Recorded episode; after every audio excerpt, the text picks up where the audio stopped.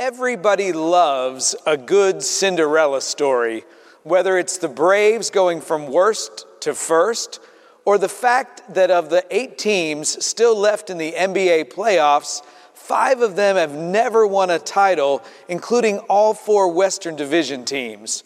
Only one team has more than one title, the 76ers, who last won during my freshman year in college in 1983. And who can forget the 1958 Hawks? Last week, we lifted up the family of Jenny Rolfus, who has just started as our new hospitality co lead. She could not be here last Sunday because her sister in law, Ashley, had just died. Jenny asked me to pray especially for her nieces. The younger one, Sydney, was supposed to play in a state semifinal softball game just hours after attending her mother's funeral, who died at the age of 48 of cancer. Sydney, a Ballard High School senior, went to the game. She started in the outfield, and when she stepped up to the plate, she lifted her eyes toward heaven. In her first at bat after the funeral, she hit a three run homer. The amazing thing, though, it was her first homer of the entire season, setting the stage for her team's victory and advancing them to the state finals. Everybody loves a good Cinderella story.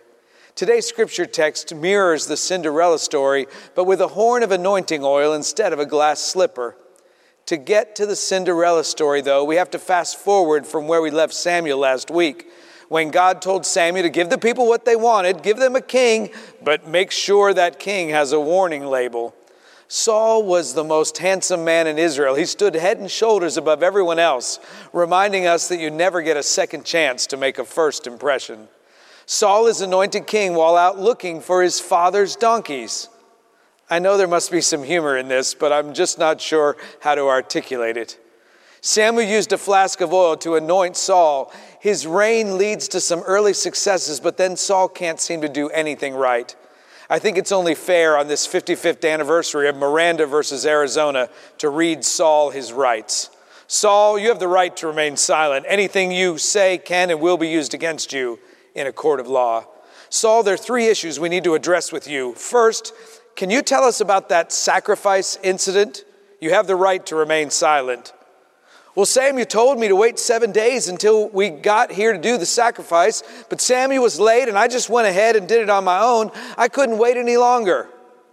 Saul, uh, what about that incident with you cursing and starving your army? You have the right to remain silent they called it a very rash act. Before we went into battle, I, I, put a curse on any of my troops that ate before we won. It sounded like a good idea at the time. How was I to know that an army marches on its stomach?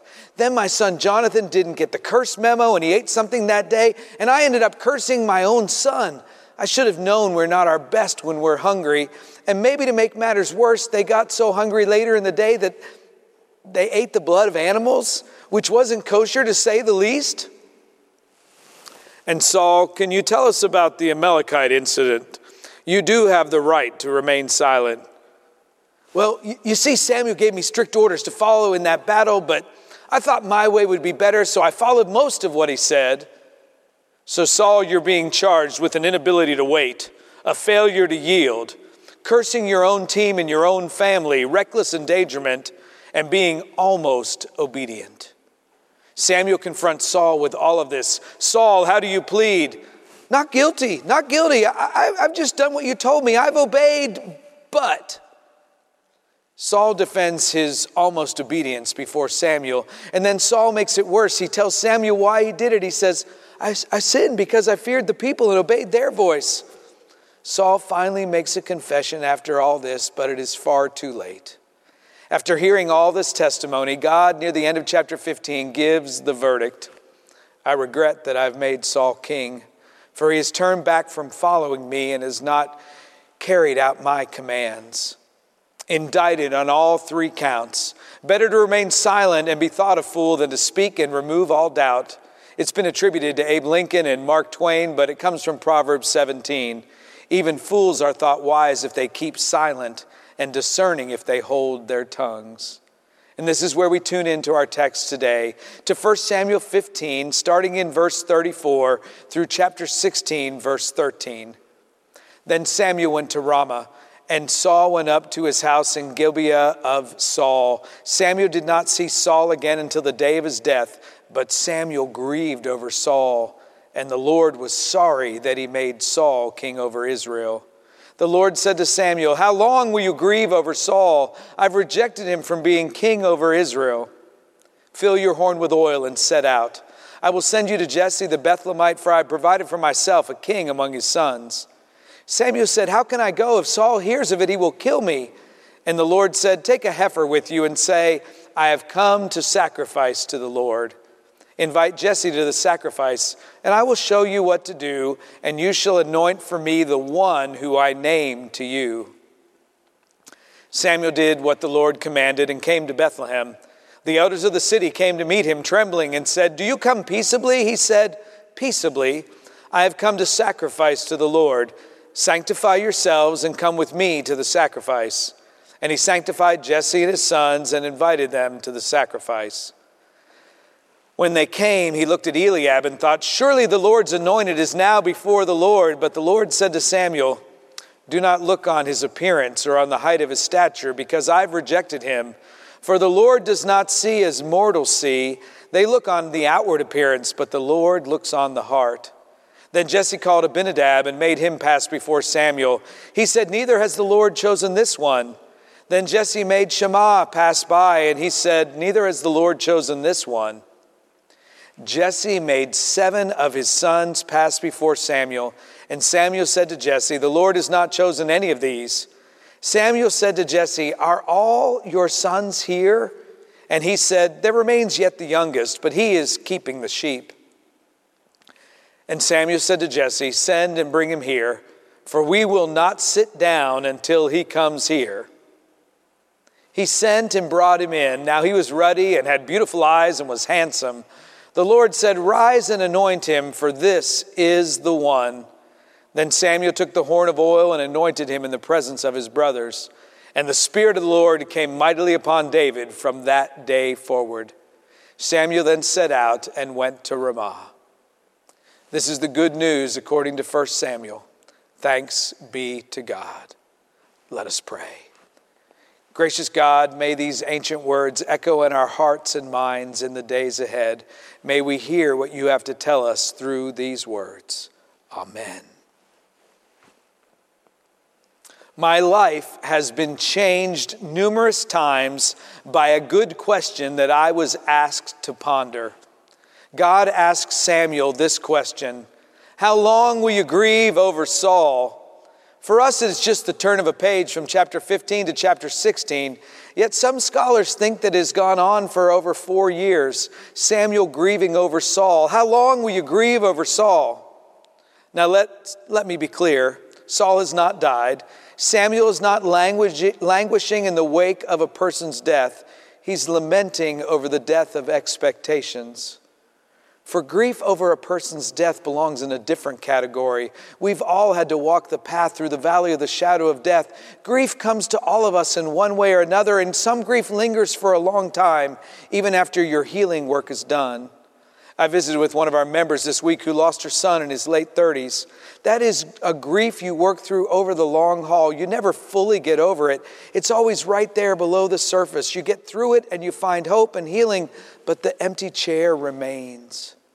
Saul's grief is different. It's the death of a dream. Saul is anguishing and languishing over Saul's mistake. So God asks him, How long will you fixate on someone else's shortcomings? As Saul was impatient, improper, and impetuous. I'm not asking you not to grieve at the past at all, but there needs to be some time limit. You wonder how often Samuel told people the stories of Saul. I find that the more I tell stories about how someone hurt me, the more those stories haunt me and become part of my everyday thinking. There was one story in my life I just had to stop telling. I was grieving over someone else's issue, and the more I told the story, the more I kept picking at a scab that had healed over, and I ended up with a fresh wound every time I told that story. I just had to stop telling it. Are there any stories in your life you need to stop telling and retelling? How long will you grieve over? You fill in the blank. How long will you let someone else's mistakes haunt you? Samuel needed a new story to invest himself in. God doesn't tell Samuel to stop grieving over Saul. Stop grieving. That doesn't work, does it? God merely gives us the question to ponder. How long will you keep grieving? How long will you keep looking over your shoulder? How long will you stare into the rearview mirror instead of at the road up ahead? How long will you keep looking at the past? How long do you until you stop dwelling on the past? We start by living a new story. In addition to a good question to ponder, God sends Samuel into a new story with some new actions. First, Samuel, you will need to fill your horn with oil. You emptied your flask of oil on Saul, and now you're running on empty, like Saul's faint and hungry army. Don't refill your old flask. That's the old story. That flask was handmade, human made. This time, fill a horn, something the Lord made, and do it with fresh oil for a fresh anointing. And after your horn is full, set out. Take the next faithful step. Take just one step in a new direction. Try it today. Set out. You have stayed home lamenting long enough. But Samuel's afraid to take on this new story, afraid of what Saul might do, afraid of how the old story will infect the new one. So God says you need to prepare a sacrifice. You need to be ready to sacrifice. In order to stop looking back, some sacrifice will be required. So, with a fresh horn of oil and a heifer to sacrifice, Samuel sets out in a new direction to start a new story at the home of Jesse the Bethlehemite, for the new king is to be one of Jesse's sons. Jesse, you remember, is the grandson of Ruth, told in that beautiful story slipped in between Judges and 1 Samuel. When Samuel gets to Bethlehem, the elders of the city come out fearing what Samuel will do. All this fear in and around Bethlehem, and they are told, I come in peace. Your old story might be one of war and conflict. May your new story be one of peace and healing.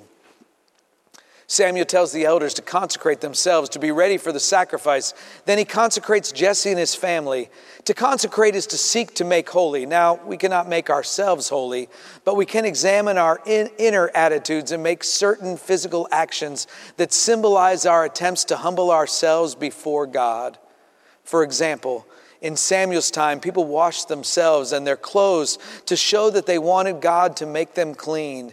They would then confess their sins as they tried to start with a new slate before God. Are you ready for a new story today? Maybe you just want to grab some hand sanitizer on the way out of here today, or wash your hands when you get home as a symbol of a new beginning. You want to stop grieving over the past? Fill your horn with oil, set out in a new path, prepare to make a sacrifice, and be willing to give something up into the Lord's hands. Consecrate yourself for the sacrifice and look for the new thing that God is doing. Samuel has been told that the next king is among Jesse's son. So Samuel starts with the oldest, and after seeing him, Samuel thinks to himself, This is the one, I've got this. But that's the old story. The tallest and the most, most handsome was the old story. God says to Samuel, This is a new story for you and for my people. Do not look on his appearance, the height of his stature. I've rejected him, for the Lord does not see as you see. They look on outward appearances, but the Lord looks on the heart. Then Jesse made the next sister try on the slipper. I mean, made his son Abinadab pass before Samuel, and he was not the Lord's choice. Then Jesse made Shema pass by, and the slipper did not fit him either. Jesse made seven of his sons pass before Samuel, and Samuel said to Jesse, The Lord has not chosen any of these. Then Samuel asked, Are all your sons here? And just like in Cinderella, there was one left. Yes, there is one more, but he's the youngest. And he's out keeping the sheep. He's a faithful shepherd, obediently doing what his father asked him to do. Shepherds outside Bethlehem. Hmm. Seems like the beginning of a new story, watching over their flocks. And into that fear, the angel said, Do not be afraid, for see, I'm bringing you good news of great joy for all the people. For unto you is born this day in the city of. Let's not get ahead of ourselves. Samuel says to Jesse, Send and bring him, for we will not sit down until he comes here. So they stand and they wait and they wait. Now, I don't want to be petty, but sometimes the waiting is the hardest part.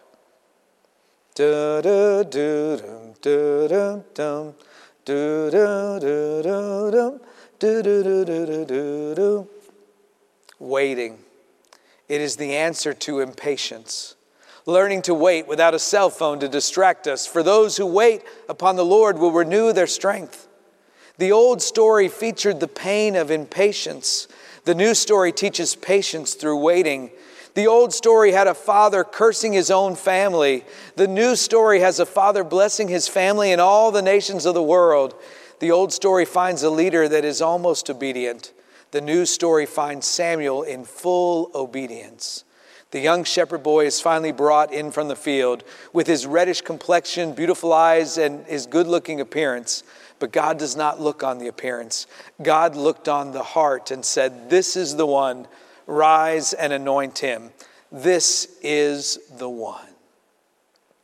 Samuel took the horn of fresh oil and anointed the boy in the presence of his older brothers, moving him from that annoying little brother to the anointed king in waiting. And then we hear his name for the first time David, beloved. And the Spirit of the Lord came mightily upon David from that day forward. You might remember that the Lord's anointed is also translated as Messiah. Messiah, the Lord's anointed. This will not be the last time the youngest among those gathered in Bethlehem will be God's anointed. This is the new story beginning to unfold. Samuel has anointed the future king and can now start looking forward instead of backward. There is a reason your rear view mirror isn't the size of your windshield. So, how long are you going to grieve over the past? It is not that we don't grieve over the past, but for how long? If you're stuck looking backwards, let me invite you to follow in the footsteps of Samuel. Find a new horn and fill up with fresh oil. You can only run on empty for so long. Set out for when you stand still, you can't start anew, and prepare, prepare to sacrifice. Several years ago, an oncologist named Rachel Remen was diagnosed with cancer. When she called her mother to lament, her mother reminded her of her grandmother's refrigerator. Rachel, do you remember how you would run in as a little girl and fling open the refrigerator door? Grandma had one of those old models where the eggs were on the door. You would fling it open, and occasionally an egg or two would come crashing to the floor. And rather than getting angry or frustrated, your grandmother would scoop up the eggs and say, Today we make sponge cake. Today we make sponge cake. Today we take on a new story. We worship a God who takes our brokenness and makes something new. We just need to slow down enough to recognize what God is doing. For Samuel and David's obedience are the antidote to Saul's disobedience. I spent some time this week with Van Brandenburg raising money to support people with Parkinson's. Van works for a Dutch company and they have an office in Dublin. One of his colleagues was having dinner at a restaurant in Dublin when she spotted Bono and a friend at another table. She so wanted to get Bono's autograph, but she didn't want to impose. But partway through the meal, Bono got up to use the restroom. She saw her chance. She ran over to the table to ask his friend if he thought it would be okay to ask for an autograph. She said, Please get him to sign a napkin or something. The friend assured her it'd be no problem. He would take care of it. When she finished her meal, the waiter came over with a Bono signed napkin and told her that her meal had been paid for by Bono and his friend Bruce Springsteen. Too bad she didn't recognize the boss, Bruce Springsteen. Samuel didn't recognize the king in the shepherd boy David, but God did. How long will you spend grieving over a past you cannot change? God's anointed future for you is right in front of you. Maybe your new story can start today. You have the right to remain silent so perhaps spending some time waiting in silence can fill you up so that you're ready to start a new story. How long? How long? How long?